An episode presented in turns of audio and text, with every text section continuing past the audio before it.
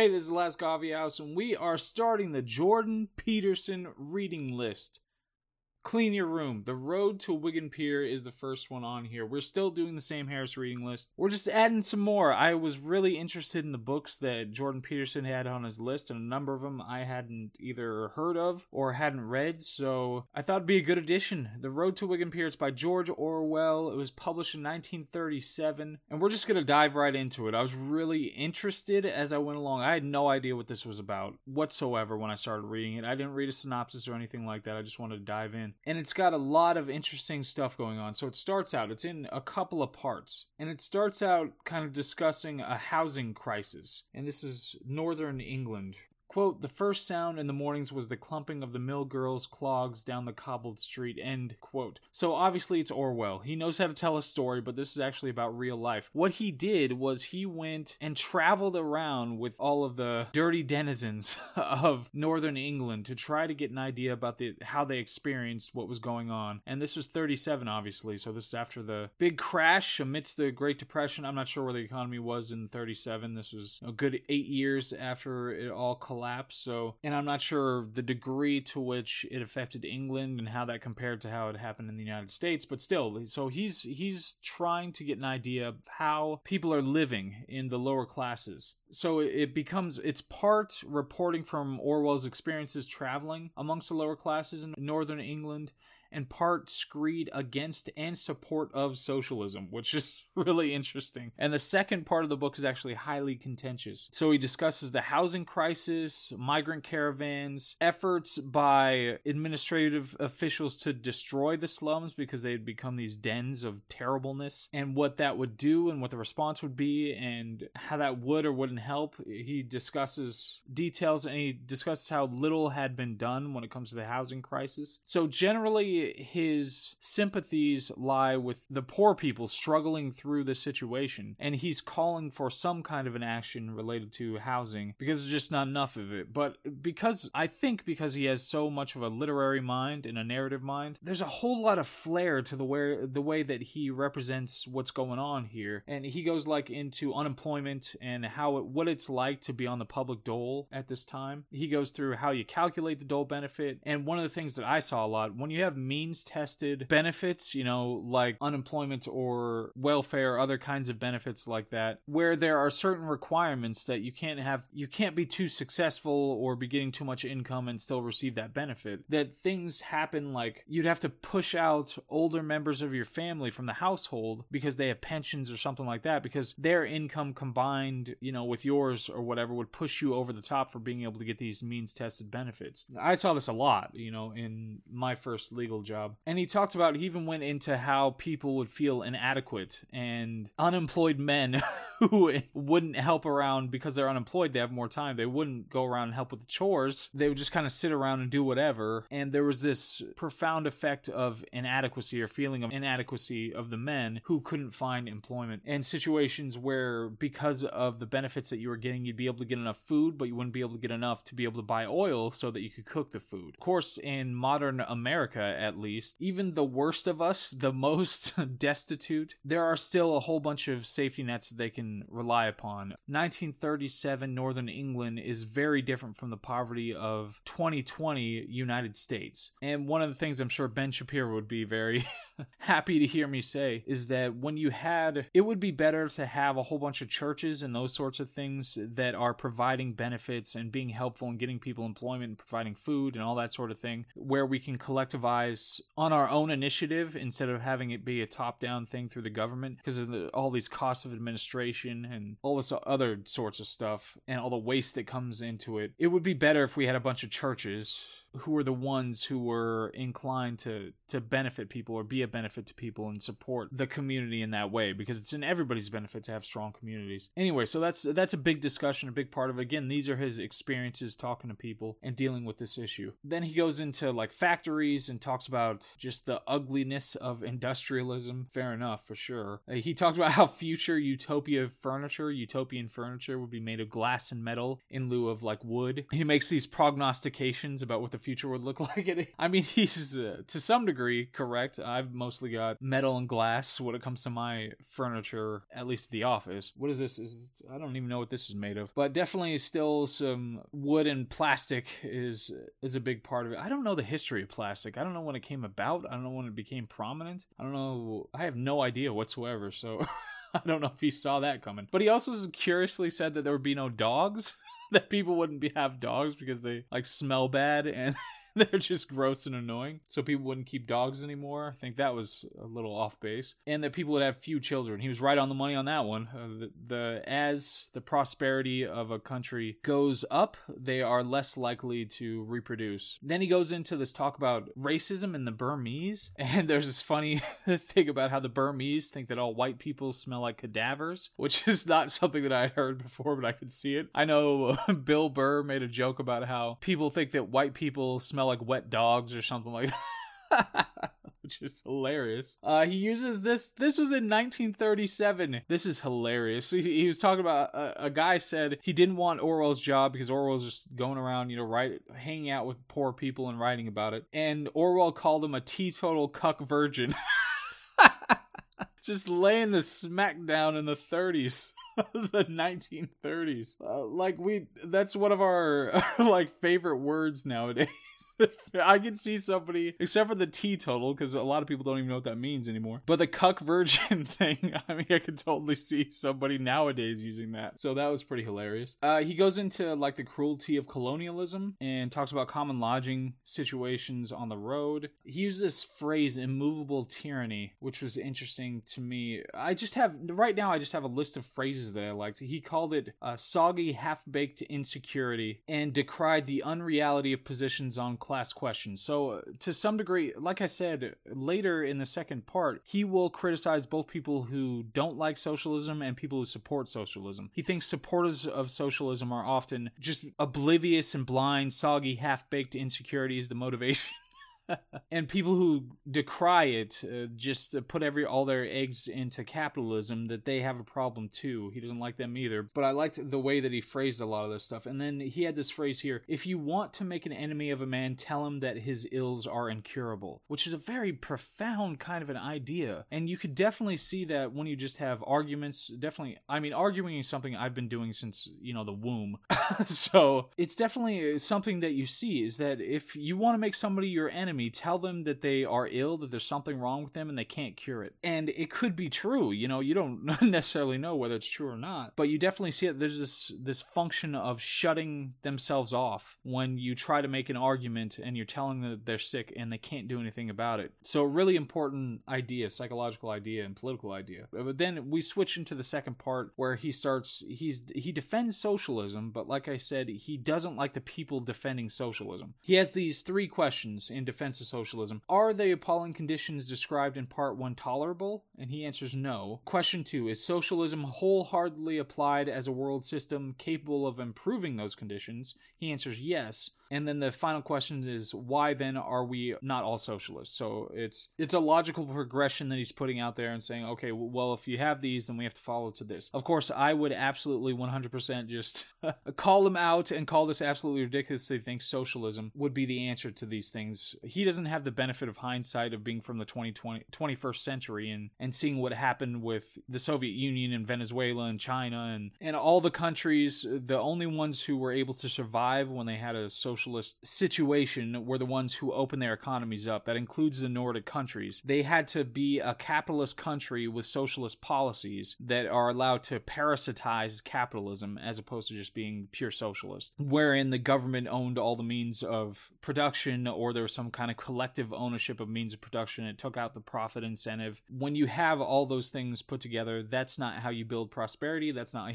how you, elevate pro- poverty. That's how you completely squander the resources that you have have and lead to the starvation of millions and millions of people because you don't have the information to be able to do what you need to do. And because, uh, like the pigs in Animal Farm, you have a lot of people who abuse a system where they get an unbelievable amount of power to be able to do whatever they need to do, you know, because that's what you have to do. You have to manufacture equality for millions of people who aren't equal. And then they just end up abusing that system for themselves and uh, ruling class. Anyway, but that's his syllogism. That's what he goes through through, he says, okay, it follows to this. So he says that people who reject socialism often, he's, I don't even know if he says often, he's, he might have said always, do it for emotional reasons. So he suggests five major categories of class prejudice, machine worship, crankiness. I can't remember the details of crankiness, turgid language, which is like highfalutin language, and failure to concentrate on the basics. So he has these categories and says that those are the reasons that people reject socialism. So class prejudice is obviously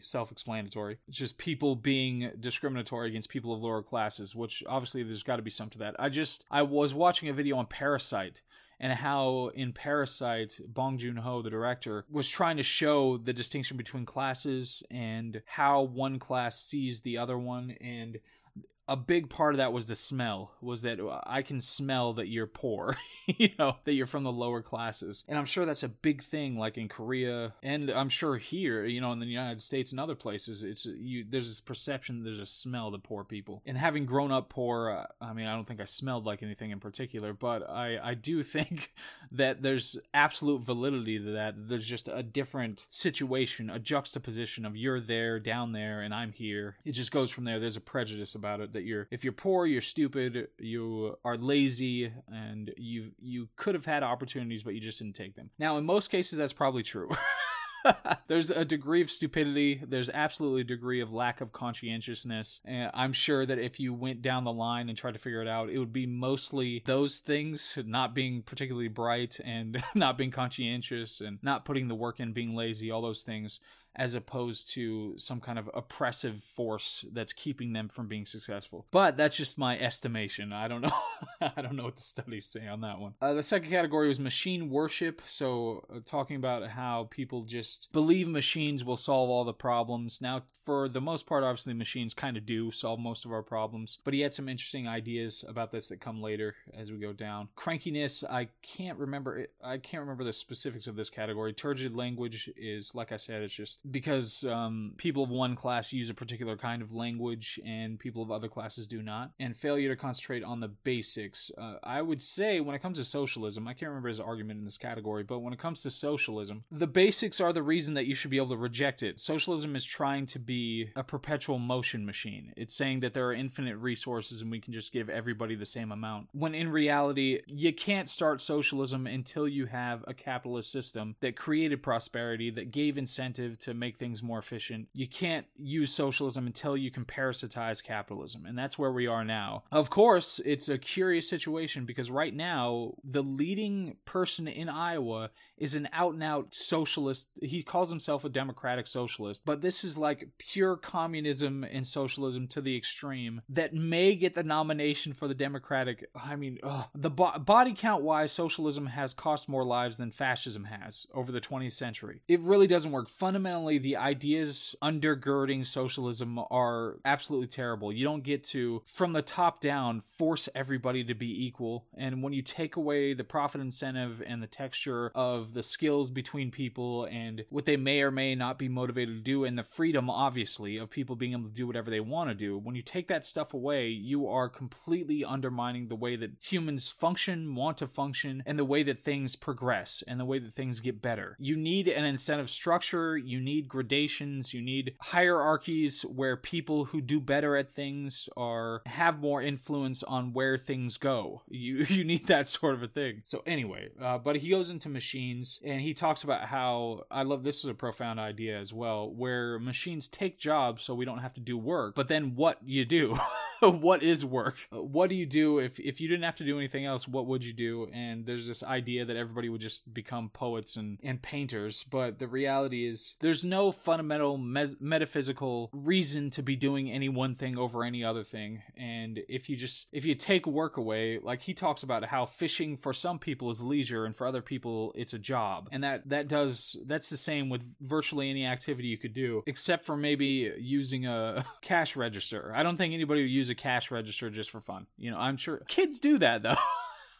I think it's just so they can pretend to have a job. It's not like it's actually something that's that's leisurely. And then he brings up oh, he brings up this Wells book, H.G. Wells. So and Orson Welles, not Orson Welles, H.G. Wells. He brings up this H.G. Wells book about uh, the it's like post-apocalyptic or uh, dystopian or utopian or something like that, but how all the workers were sent underground. They do all the work underground, which sounded really interesting to me actually. Uh, they do all the work underground and then everybody who gets the benefit of the work is above ground and just get that benefit. There, there are other ones like there's Elysium, which wasn't great. District 9 was great, but Elysium wasn't super great. And it was kind of about that all the people like up in space or up in the sky or something, and all the workers down on the bottom. What was that other one that just came out? Oh, it's Bong Joon Ho again. Um, it was that one on the train. What was that one called? With Captain America? I can't, I can't remember what it was called. But that one again, it was about the class. There were the people at the front of the train, people at the back of the train. So it's a pretty clear analogy that has been all over there. But I really like this idea of workers shoved underground where they have to do all the work to benefit the upper classes. Then he goes into fascism. And we have to remember in this context, yes, he's being supportive of socialism and decrying the people who support socialism. And he's trying to sell it. But he's in a context of the early fight against fascism. You know, this is two years before Hitler took power. So, or uh, two years anyway before Hitler invaded Poland. Uh, Hitler took power in the early 20s, right? He had like 10 years before he actually did an invasion. But we're just in the early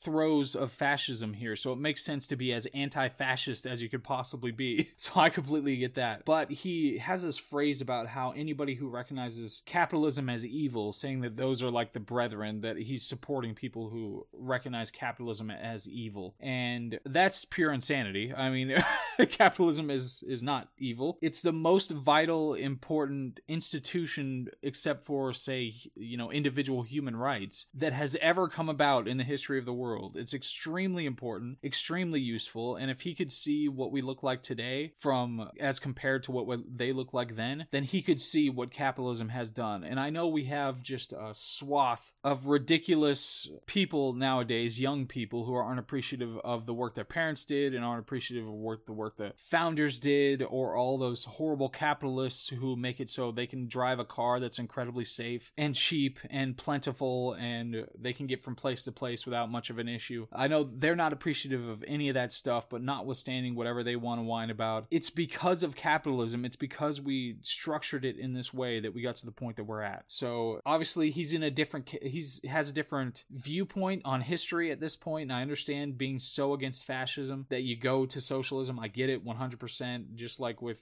Marx and uh, the people who tried to effectuate the Russian Revolution. I get what they're trying to do, but no, we need capitalism. And one of the things, you know, if you analogize it to like grades or to sports, then it's much more clear. I love the grades one, but I also love the sports one. Like imagine you have a team and there's somebody who's scoring just they're scoring all the time. They're Michael Jordan, they're Kobe Bryant, rest in peace. They're scoring all the time. And so to make things more even, you're like, "No, we have to give it to the guy who hasn't scored a single shot." So what happens? Then your team suffers because of it. If you give the resources to the guy who can't make a shot and turns it over every time, then your team suffers. It's not best for everybody. That's why capitalism specifically is trying to find the best role for the best people and has a structure to make sure that's the case. And whatever it's bleed over, you know, the abuses or whatever else, that's mostly what it does is try to get people into places that they're going to function the best. And so just like in sports, you want to pass it to Kobe, uh, get it to Kobe Bryant, he makes more shots, he's more creative, and he takes better care of the ball than the third string bench player who has never made a shot and can't hit a free throw and keeps trying to pass it to the mascot. I, you just just like in that situation, you need capitalism for this. So that's that's Road to Wigan Pier. Like I said, part one, just observational, going through stuff. It was fantastic. It was narrative. It was interesting. And socialism part is interesting. It has some great ideas. I disagree wholeheartedly with most of what he has to say, but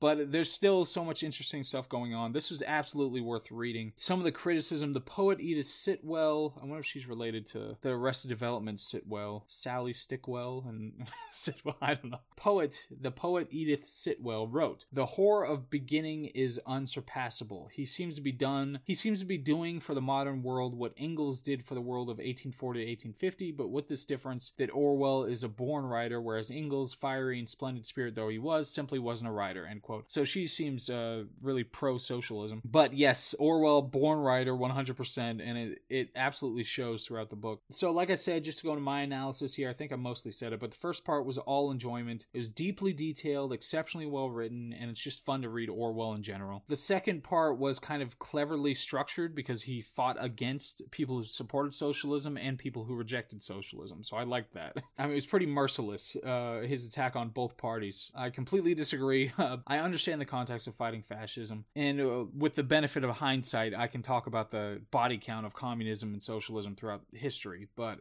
just fundamentally from a jump off point, socialism for the most part is pure nonsense. The only thing that you can do is have extremely limited socialist policies that parasitize capitalist countries. That's the best you can do with socialism. So anyway, that's that's what I've that's what I've got. Road to Wigan Pier, George Orwell. This is the Jordan Peterson reading list. I enjoyed it a lot. We're gonna have more books coming off of this list, and they're mostly gonna be like Dirty and Dire and Dostoevsky and and there's going to be like in the grind, kind of just soot covered stuff, uh, as opposed to the shinier stuff on the Sam Harris reading list that's all about, oh, it's neurology and let's all talk about empathy and that. So, but I loved it. It was so much fun. Okay, that was Jordan Peterson. I'll see you on the next one. Okay, bye.